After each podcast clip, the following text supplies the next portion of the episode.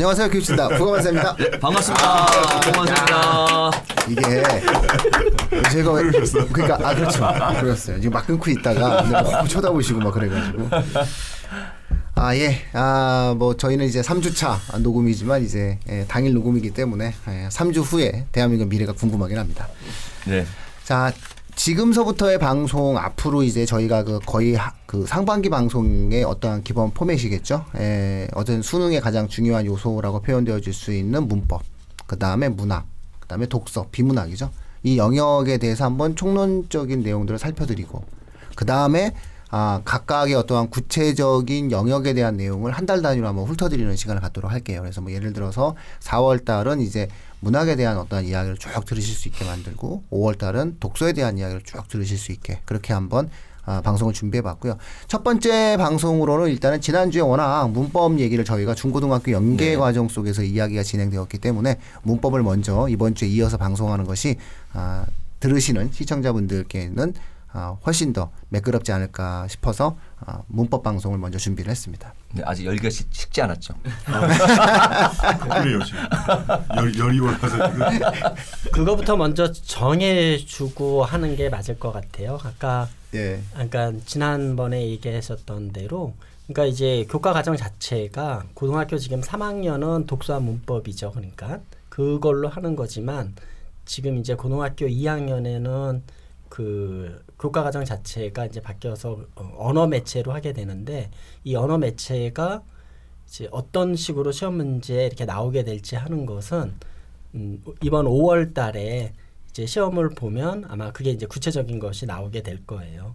그러니까 이제 어, 그 그것이 함의하는 바가 아까 어, 지난번에도 좀 잠깐 얘기를 했지만 사실 수능을 준비해 간다라고 하면은 중학교 때야 뭐 물론 이제 그렇게까지 뭐 세세하게 그런 거는 아니지만은 어떤 방향성을 가지고 이제 이렇게 가야 되는지가 좀 나름대로 정해져지게 될 거고 이제 고등학교는 뭐 사실 고등학교는 그 이전에 독서와 문법이라는 그거의 큰 틀에서는 뭐 벗어나지는 않을 거라고는 좀 보는데 문법이 어쨌든 이제 문항수도 지금 우리는 지금 고3에 하는 거는 이제 문법이 어쨌든 다섯 문항으로 고정돼서 나오는데 이제 과목 자체가 갈리잖아요. 음. 그렇게 되면은 과연 이걸 몇 문항 몇 문항 할지 이건 뭐 우리가 뭐 섣불리 지금 예단할 수도 없는 거고 그냥 어쨌든 과목 자체가 이제 분리가 되게 되면은 문학하고 독서학 그러니까 독서하고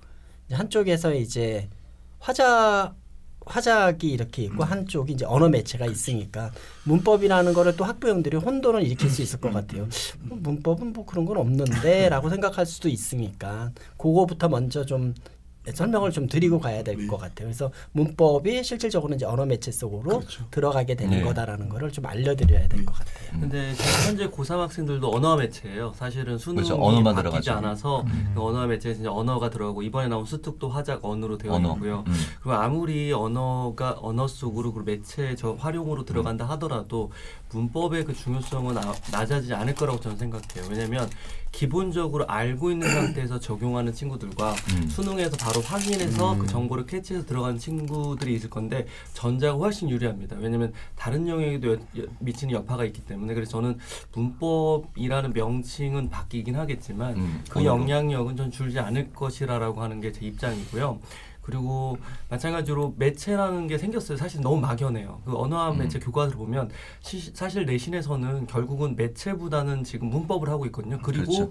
내신이라고 보더라도 어, 결국 학습지가 나가기 때문에 문법의 기본 틀을 공부시키는 건 굉장히 중요하다고 저는 생각합니다. 교과서에는 굉장히 얕은 지식이에요. 그래서 저희 같은 경우는 지난 작년도에 고위 학생들이 언어 매체를 선택해서, 선택해 수업을 했는데요.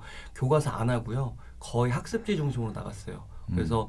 저는 문법이라는 과목이나 영역의 음. 중요성은 아직까지 변하지 않을 것이다. 물론 수능에 있어서의 영향력은 올해 6월 모평을 봐야지 조금 알 수 있을 것 같긴 하지만 그래도 큰 틀의 변화는 없을 것이다라는 생각을 한번 해봐 말씀드리고 싶습니다. 문법 공부 중요성은 이제 문법 학습의 어려움 음. 또는 난이도 그것도 중요하지만 공부를 한 친구랑 그렇지 않은 친구에서 문제 풀이의 속도가 너무 음, 차이가 많이 그렇죠. 나거든요. 그래서 네, 보통 그렇죠. 우리가 1번부터 15번까지 시간을 20분에 풀, 푸느냐, 18분에 푸느냐. 16분이 되느냐는 문법이 결정을 해줘서 문법적 지식이 충분한 친구들은 거기서 2, 3분 정도를 뽑아내면 비문학의 킬러 컨텐츠 문제를 해결할 수 있는 시간을 확보하기 때문에 문법, 문법 공부는 그런 면에서도 좀 중요하죠.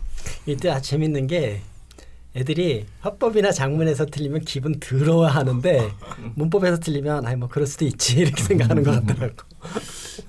아니 저기 아까 마, 마, 말씀하셨잖아요. 교과서가 보여주는 문법의 지식이나 깊이 넓이는 학교 문법이 일정한 한계가 있으니까 보통 저희가 문법 수업을 교과서로 하지는 않는 것 같거든요. 학교에서도 그렇고 좋은 문법 교재를 좀 우리가 추천해 주면 어떨까요? 음. 좋은 문법 교재는 음? 올가가 만든 걸로 알고 있습니다. 아니, 아니, 아니, 아니. 음. 저희가 그아 중등이요? 어, 아니 아니. 네, 뭐아 좋은 문법 좀 소개해 줄 거 없나요? 우리 학생들이 도움이 될 것 같아요. 아 실명을 걸어도 될까요? 그, 괜찮나요? 아니 아니 괜찮습니다. 아니 아니 괜찮습니다. 괜찮아요. 저희는 이제 그 고등학교 아이들 기준으로 해서 문법 교재를 다양하게 쓰고 있거든요. 왜냐면 방학 때마다 아이들이 이제 1인 한 권씩 따로 풀게 해요 문제집들을 그때 문법책 수출을 많이 해주는데 음. 뭐 한 종류만 한 10권 정도 될 것 같아요 근데 그 중에 써보니까 오. 가장 좋았던 문제집은 개념하고 그다음에 적절한 기출 문제 그리고 그 개념에 따라서 다양하게 풀어볼 수 있는 난이도에 따른 문제가 들어가 있는 게 와칭이라는 문법 문제집이 있어요. 와칭. 예, 색깔 음. 표지가 노란 색깔로 되어 있는데요. 이 실명을 걸어서 죄송하지만 그 와칭이라는 그 문제집을 제가 아이들 고등학교 아이들이 그 공부했을 때 가장 적절하게 했던 것 같고요. 음. 그다음에 그 개념적으로 잘 돼 있는 책은 그 지학사에서 나왔던 건데 제 제목이 잘 기억이 안 나네요. 그 드릴북일 것 같아요. 예, 그래서 예. 그런 예. 책 이게 이름이 이전에 예. 원래 바뀌었거든요. 그래서 최근에 바뀌었는데 드림북이요? 드릴 책이요. 아 드릴책. 드릴, 예, 드릴북, 드릴북. 맞아. 개념이 되게 잘 돼 있고요. 그 다음에 이제 지금 EBS에서 개념하고 문제하고 같이 나오는 게 있어요. 근데 그게 이제 하나가 개념책은 어, EBS 그 문법 개념 원리라고 돼 있고 그 다음에 문제로 나와 있는 건 240제라고 돼 있거든요. 그래서 두 권을 이제 구입하면 개념하고 문제와 함께 풀 수 있는 장점이 있는데 그러니까 뭐 저희는 보통 세 권 정도 개념만 돼 있는 건 지학사 책이 좀 좋았던 것 같고 그 다음에 이제 어 그 문제랑 개념을 좀 함께 볼 수 있는 것 중에는 EBS 책도 괜찮고요. 그다음에 이제 통합돼 있어서 아이들이 방학 때 한 권 딱 끝내고 내가 완성했다는 개념을 잡을 때는 와칭 시리즈, 와칭 문제집이 좀 좋았던 것 같아요. 아, 실명을 고르면서. 음, 그렇구나. 문득 생각이 났는데 네. 제가 사실은 그 출판사를 그 만들 만들었잖아요. 제가 예전에 출판사 그 왜 우리 나이 때만 하더라도 그 우리 나이라고 표현해서 통칭해서 죄송합니다만 이 출판사 사장하는 로망이 있잖아요. 아. 괜히 뭔가 있어 보이고 막 이래서 그런 것도 있는데 저는 이제 문법을 생각을 할 때 문법을 생각할 때 이제 그 한 나라의 언어에서의 문법이라는 것은 그 언어가 구성되어지는 원리와 규칙이라고 그렇죠. 생각을 하거든요. 예. 그러니까 당연히 이거는 어 대한민국이라는 나라에서 태어나서 대한민국의 최고 고등교육인 대학을 들어가고자 하는 학생은 대한민국의 언어의 원리와 규칙을 알아야 되는 거예요. 그렇죠. 대한민국의 어떠한 언어의 원리와 규칙을 모르고서는 아, 사실상 본인이 원하는 고등교육을 받는다는 것 자체가 무리인 거죠. 어, 정말 좋은 네. 말씀. 그래서 저는 이제 이 문법을 출판사의 첫 내용으로 문법을 한번 책을 만들자 내가. 음. 네, 아, 진짜 그랬어요. 아, 그래서 만든 거예요. 그래서 만들었는데 만들었는데 편집자가 예. 그 비하인드 스토리가 있어요. 편집자가 도표서부터 시작해서 자기 고집을 피우는 바람에 책 전부를 인쇄한 거를 다 수거해가지고 다 폐기하고 다시 만들었잖아요. 음. 예, 그래서 야, 이 책이라는 게 하나 만들어지는 게 이렇게 어렵구나. 그래서 그 만화를 도입을 한 게 이제 중학교 학생들이 너무나 어려워서 이제 그런 어떤 부분이 있는데 제가 이제 책을 한번 만들어 보면서 그 이게 이제 중앙도서관에 나와 있고 뭐 교보나 어떤 예스 24 그다음에 지방 서점까지 저희가 이제 아예 대중적 판매를 진행을 한 거거든요. 음. 아 그래서 이제 이걸 이제 받, 받았다 그 코드를 받았다라고 하는 게 이제 출판 용어가 있는데 예, 이제 코드를 받는 게 있어요. 근데 이제 이거를 받고 이제 시중에 이제 책을 쭉 나, 나, 나가다 보니까 어떤 책임감이 있냐면은 학원 교재에서의 어떤 문법이다라고 하는 것들을 딱 할 때와 출판을 한다라고 했을 때 어떤 문법의 어떤 책이 갖고 있는 가장 큰 예, 차이점이 뭐냐면은 틀리면 안 된다는 거예요. 근데 사실상 문법이라는 게 배워 다들 배워서 아시겠지만은 해석의 여지에 따라서 학계는 명확히 다르잖아요. 그러니까 우리 청취자분들 그걸 아셔야 될 것 같아요. 뭐냐면은 교수님들 사이에서는 제가 틀렸다고 얘기를 해요. 어떤 현상에 대한 해석을 하는 과정에 있어서 제가 틀렸다고 얘기를 합니다. 예. 내 말이 맞다고 얘기를 하는 거예요. 아직도 그것에 대한 결론이 나지 않은 해석적 여지들이 있는 거예요. 근데 문제는 우리 학생들한테는 절대 불변의 법칙이 돼야 되는 거예요. 네. 학계는 학계는 지금도 다툼의 여지가 있고 뭔가의 변화를 줄 수 있어요. 그러니까 예를 들어서 서술격 조사 이다를 음. 형용사로 바꿔야 된다고 주장하는 사람들도 있는 거예요. 그렇죠. 그래서 이게 만약에 결정이 나면 네. 결정이 나면 형용사인 거예요. 그렇죠. 예, 이게 이제 그러니까 이게 학교 문법이라는 거예요. 음. 그래서 저는 국어 국문학과에서 배우는 문법 우리가 이제 어떤 그 예, 학문적인 형태의 문법과 시험을 대비하는 우리 학생들이 배워야 되는 문법은 이런 차이가 있다라고 좀 생각을 하는 게 뭐냐면 결국 학생들이 배우는 문법은 절대성이 갖는다는 거예요. 그렇죠. 예.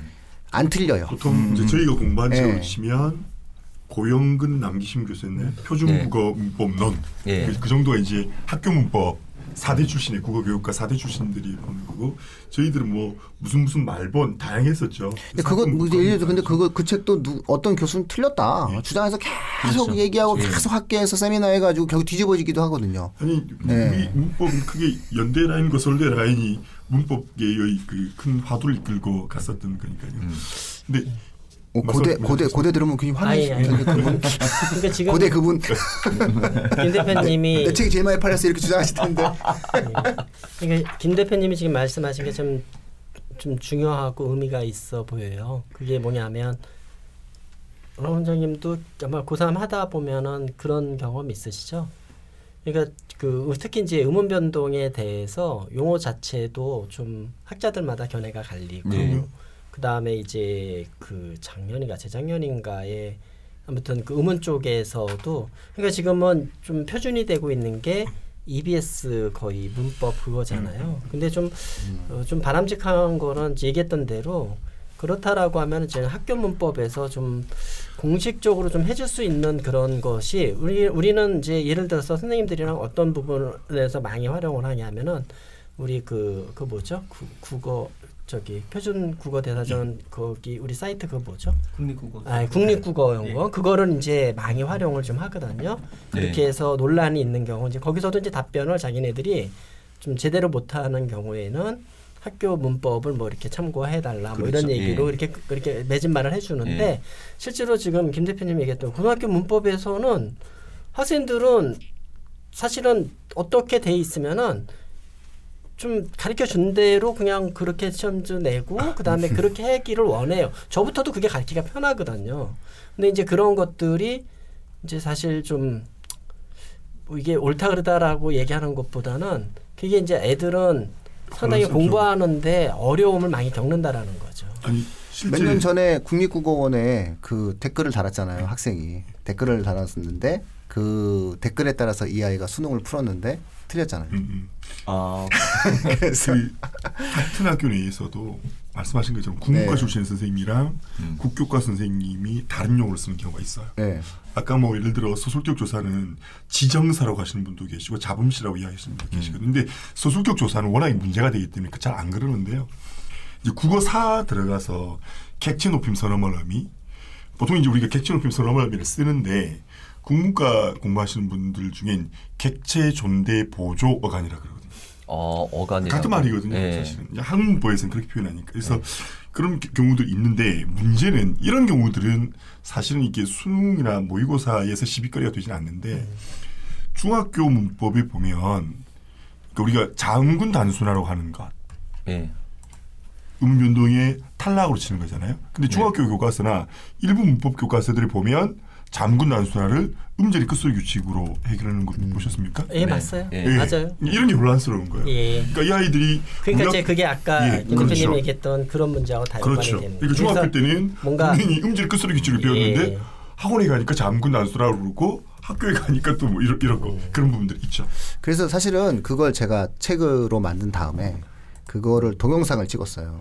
음. 선생님들한테 동영상을 찍었고 그리고 이제 그 책을 이제 산 학생들에게 이제 동영상을 제공을 해줬는데 그 동영상을 고3 선생님한테 부탁을 해서 찍으라고 했어요. 왜냐하면 수능적 시각으로 이 부분들을 가지고 해석을 해줬으면 좋겠다. 이렇게 얘기했어요. 그러니까 그 책은 제가 그 5년 이상 팔 생각이 없었어요. 왜냐하면 그냥 몇 년도 몇월 며칠 어느 중학교 중간고사 변형 문제 이렇게 냈거든요. 심지어 그렇게 냈어요. 그래서 뭐 공공중학교 뭐 기말고사 변형 문제. 그러니까 저는 이걸 갖다 놓고 아 그냥 5년 10년의 어떤 스테디셀러의 개념으로 쓴 게 아니라 요 요 시기에 우리 아이들에게 가장 정확한 문법적 형태의 교육을 해보고 싶다. 그러기 위해서 우리 스스로의 강제를 받기 위한 가장 심각한 아, 강제적 요소가 뭐냐 출판하는 거죠. 그러니까 음. 저자들 모두가 다 안 틀려야 되는 거고 스스로 창작적 문제를 만들어내야 되니까 그런 맥락이기 때문에 저는 중등에서부터 지난주에서도 쭉 얘기를 막 했을 때 처음서부터 문법을 수능을 겨냥하고 공부를 네. 하기를 권합니다.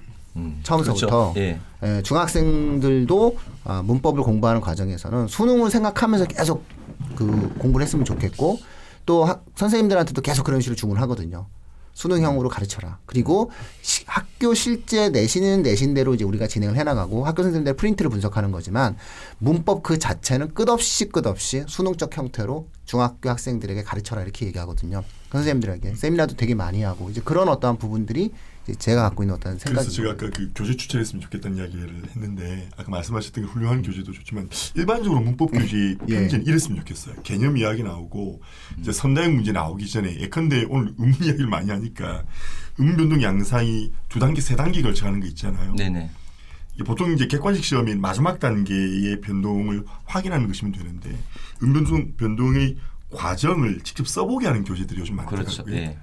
그러니까 음. 오지선다로 하는 것이 아니라 어, 음부터 시작해서 국어 사까지를 직접 써보게 하는 교재. 예를 들어 음. 마더텀 같은 경우에도 기출문제집에 객관식으로 내는데 그 전까지 기출문제 풀기 전까지의 손으로 직접 쓰게 하는 그건 아마 저희 책을 보고 본단 게 아닌가 싶은데 저희 책 처음부터 아, 블랙라벨 더 개념 문법도 아니요 그 저희가 제일 먼저 했어요. 네, 아, 저희 아, 아, 예, 예, 저희 저희 책이 제일 먼저. 네. 심지어 그거를 해석을 아니 좀 보면 안 돼. 해석을 해석을 하는 과정에서 학생들이 지루해할까봐 만화를 그렸어요. 네. 답은 만화로 봐라. 아, 예. 답은 만화 말풍선으로 만들어주고 그다 써야 돼요. 음. 그 만화 보면서 애들이 쓰는 걸로 했어요. 중학생은 아무래도 문법이 음. 처음을 어떻게 만나냐가 되게 중요하잖아요. 그러니까 제가 콩국수라는 음식을 제가 콩국수라는 음식을 아 먹게 된 게 서른이 넘어서예요. 그 전에 제가 콩국수를 못 먹었어요. 왜냐면 음. 어렸을 때 딱 한 입 먹었는데 그 집이 내가 생각하기에는 콩을 불린 상태에서 안 삶고 그 한 거야. 그냥 불리고 생콩을 믹서에 간 거야. 아, 그, 그, 그, 요리사가 네. 그래가지고 그걸 딱 먹으니까 이게 네. 생콩을 그렇죠. 먹은 거잖아요. 비리죠. 제가 네. 도저히 못 먹는 거야 이거를. 네. 그래서 저는 네. 콩국수 이런 거구나. 아, 어렸을 때 그렇죠, 이런 생각을 그렇죠. 하고 난 다음에 네. 저는 콩국수를 못 먹었었어요. 그 다음에 제가 또 못 먹은 게 닭볶음탕. 제가 어렸을 때 초등학교 6학년 때 그 옆집 그 아주머니가 준 닭볶음탕 먹고 제가 한번 완전 체해가지고 체 진짜 죽는 줄 알았거든요. 그 이후 닭볶음탕을 쳐다도 못 봤어요, 제가. 거기에 들은 그 당근도 못 먹었었어요. 그 요즘은 닭볶음탕 잘 먹거든요. 그러니까 웬만하면 음. 그렇죠. 그 웬만하면 그 중등 학생들이 좀 지루하지 않게 문법을 좀 접근을 해야 이게 간다라고 생각을 하는 거고 어, 반드시 수능에서는 그리고 대학을 입학하는 과정에서는 이게 안 나오지 않는다. 제가 훈민정음 제자 원리도 이제 학생들하고 이제 뭐 공부하고 그럴 때 항상 빼놓지 않는 말이 이게 안 나올 거라고 생각하니 이게 네가 이게 네. 네가 대, 이게 네가 대학에 가는 과정 중에 이걸 네가 모르고 대학 갈 수 있을 거라고 생각하니라고 해서 아마 문법은 그냥 마음을 비워야 됩니다. 안 하면 안 되는 거예요. 그러니까 처음서부터 목표치를 수능에 두고 중학생들도 자꾸 거기에 근접하는 공부를 가능하면 최선을 다해서 즐겁고 꼬박꼬박 꼼꼼하게 진행한다 했을 땐 뭐 좋은 결과가 나오지 않을까 뭐 이렇게 보고 근데, 있습니다. 아니 근데 거기서 조금 좀 약간 좀 그 제가 아까도 말씀드리려고 했던 거에 좀 그런 것 중에 하나가 이런 의문이 생길 수가 있거든요. 선생님 저는 이제 고등학교 2학년 한 애가 선생님 저는 화자가 선택할 건데요. 문법 굳이 해야 돼요. 이 질문 나올 수 있을 것 같거든요. 그러니까 이제 저희가 좀 약간 당연히 고등학교 1학년 국어 교과서에서는 우리가 이제 한번 뭐 8단원 일단 10단원 정도가 되면 아까 얘기하셨던 대로 문법이 한 두 단원은 들어가 있으니까 뭐 그런 것 때문에 공부는 해야 되고 그러는데 과연 고등학교 2학년 되는 애들이 이제 교과서 선택을 하게 되잖아요. 그러면 이제 언어 매체가 있고 화작이 있게 되는데 이제 만약에 화작을 선택해도 되는 거잖아요, 지금은. 그렇죠. 그러면 그 애들이 선생님 전 문법 안 해도 되지 않아요?라고 했었을 때 그런 답변은 어떻게 해야 돼요? 저는 이거 생각을 해봤어요. 예. 대다수가 화작을 선택할 거예요. 저는 음. 역으로 언어와 매체를 선택하라고 얘기해 주고 있어요. 음. 왜냐하면 음. 표점도 있지만요. 그렇지. 문법을 포기하지 않고 공부를 제대로 한 친구라면 분명히 시간 단축이 될 거예요. 이거는 매체로 주겠지만 문법을 아는 상태로 그걸 음, 음. 접하면 음. 분명히 아마 25%니까 25점 배점이 되어 있을 건데요. 화작은 더 난이도가 높아질 거고 다 읽어야 될 거예요. 특히 장문에서는 좀 문제가 글쓰기가 아니고 쓰는 걸 객관식화 해놨기 때문에 까다로울 거예요. 그렇다면 전 역으로 언매를 선택했을 때 상위권 같은 경우는 훨씬 더 유리할 수 있다. 표점뿐만 아니고 시간적 측면에서 제 개인적 생각으로는 이제 올해 나와야 되겠지만 저는 감히 말씀드리면 5분 이상 시간이 더 단축시킬 수도 있지 않을까. 물론 전제 조건은 문법 공부가 완벽했을 때. 저는 이거 얘기를 자꾸 드리는 이유가 네네. 이제 굉장히 이제 현실적인 문제로 다가올 음, 것 같은 느낌이 좀 예, 드는 게 우리 그 이과 학생들이 그 물화 생지를 선택하는데 그렇죠. 학교에서 선택 학교에서 지정하는 과목이 있고 음. 본인은 그거하고 아닌 그렇죠. 다른 거를 좀 또 하려고 하는 애들이 생기잖아요. 근데 이것도 지금 마찬가지로 뭐 과목이 많은 거는 아니지만 애들한테 그런 괴리가 올 것 같은 느낌이 들고 또또 네. 또 연장선상에서 과연 이렇게 됐으면 현장이 그 학교 일선 현장이든 그다음에 학원이든 간에 과연 또 중학교 때는 또 어떻게 될 것인가 이게 좀 굉장히 좀게 있는데요. 음. 사실 동의하시겠지만 중학교 문법하고 고등문법하고 기본 하나도 다르지 않아요. 그렇죠. 그러니까 사실은 중학교 때 저는 국어 중에 하나만 남기라고 한다면 음. 문법 공부 제대로 해놓으면 고등학교 네. 가서 정말 다 음. 똑같잖아요. 네. 국품사 똑같죠. 뭐 음, 저기 그렇죠. 불변화 가면 똑같죠. 음. 다 똑같잖아요. 그랬을 때 의미가 있고 그리고 3학년과 선택하는 거잖아요. 근데 음. 내신이라는 문제가 있잖아요. 그렇지. 대부분 학교들이 화법과 장문은 교과로 보시면 아시겠지만 가르칠 게 없어요. 그리고 수능 나왔을 때 뭐 예전에는 뭐 EBS 투게 적극적 듣기, 소극적 듣기 이런 개념이 필요하기도 했지만 네. 지금은 아예 그 개념 좀 빼서 그렇죠. 빠져버렸어요. 네. 그랬을 때 화작은 따로 공부를 뭐 해서 갑자기 하는 게 아니고요. 그럼 선택지를 높여놨을 때 문법을 해놨을 때는 선택지가 넓어지잖아요. 근데 나는 처음부터 화작을 선택할 거야라고 하고 문법을 아예 내신도 버려버리고 했을 때 음. 3학년 때는 선택지가 좁혀지는 거죠. 저는 음. 선택지 차원에서도 문법을 해놨을 때는 굉장히 다양한 선택지가 있다. 그리고 음. 분명히 이 어, 이득이 된다. 분명히 뭐 문법적인 이득이 된다라고 저는 생각을 합니다. 그리고 말씀하세요. 제가 이번 주 좀 조용했잖아요. 이번 주만 조용한 거예요. 그 이번 주만 조용했죠. 제가 네. 껴들 틈도 없어서 이제 존경하는 후배 후배 원장님하고 또 아는 형님하고 네, 그렇죠. 존경하는 원장님하고 이제 제가 어. 다 수업을 잘하시잖아요. 저희들이 수업 잘해서 음. 또 좋은 원장이 되는 경우도 많아서 그러니까 특히 또 수업 중에 문법에 대한 수업 자신감 다 그 크실 것 같아요. 저도 문법 수업 대한민국에서 손가락 안에 든다 생각할 정도로 하거든요. 제가 문법 수업하면 애들이 울기도 해요. 제가 그동안 공부했던 게 전부 다 물거품이었다라고 생각하고 다시 한 애들 음. 진짜 많아요. 제가 나중에 그 저희 저는 한번 우리 주제로 원장님들의 각기 필살기 하나씩만 딱 공개하자면 제가 몇 가지 준비한 것 중인데 그중에는 문법이 있거든요. 아~ 눈물 납니다. 근데 저는 이제 그 문법의 중요성에 대한 부분은 아까 내신, 중학교 내신이나 또 고등학교 1학년, 2학년 내신에서 중요하기 때문에 일단 수능을 차치하고라도 음. 중요하다 당해성을 얘기하고요. 또 한편 저는 다른 쪽으로 얘기한다면 이제 이 내신의 중요성뿐만 아니라 어, 사고력 형성 과정에서 문법 차지하는 비중이 어떨까라는 걸 좀 말씀드리고 싶어요. 그러니까 뭐냐면 우리가 어떤 그 언어적인 내용을 통해서 아이들의 사고력을 키워줄 때 문법의 개념에 접근하는 방식들이 굉장히 도움이 많이 되거든요. 어, 그래서 저는 이제 특히 이 문법의 과정이 이제 고등학교 영역이 아니라 중학의 영역으로 봐요. 그러니까 고등학교는 실질적으로 필요한 어떤 평가 요소지만 사고력 형성 과정에서는 중학교 아이들에게 언어적 체계를 갖출 수 있는 과정, 또 개념의 체계를 가지는 과정에서 너무 좋은 학습 도구거든요. 그리고 이제 그 부분은 우리가 한국인으로서의 가질 것뿐만 아니라 기본적으로 사고 형성 과정이 필요한 부분인데 예를 들어서 좀 이거는 비율은 맞지 않을 것 같습니다. 영어의 문법 문제는 두 개밖에 안 나오거든요. 실제 영어 전체 문제에서. 근데 문법 매달리는 이유가 있듯이 우리 국어에서 문법 시험이 나오냐 안 나오냐의 내용이 아니라 사고의 체계를 갖추는 과정이 중요했던 문법을 해야 한다 저는 생각하거든요. 근데 그 중에서 저는 이제 문법 수업을 하면 보통 일반적으로 이제 그 뭐죠? 어, 응원의 운동 얘기 많이 하잖아요. 근데 그게 고등학교 1학년 때도 그게 제일 먼저 나오거든요.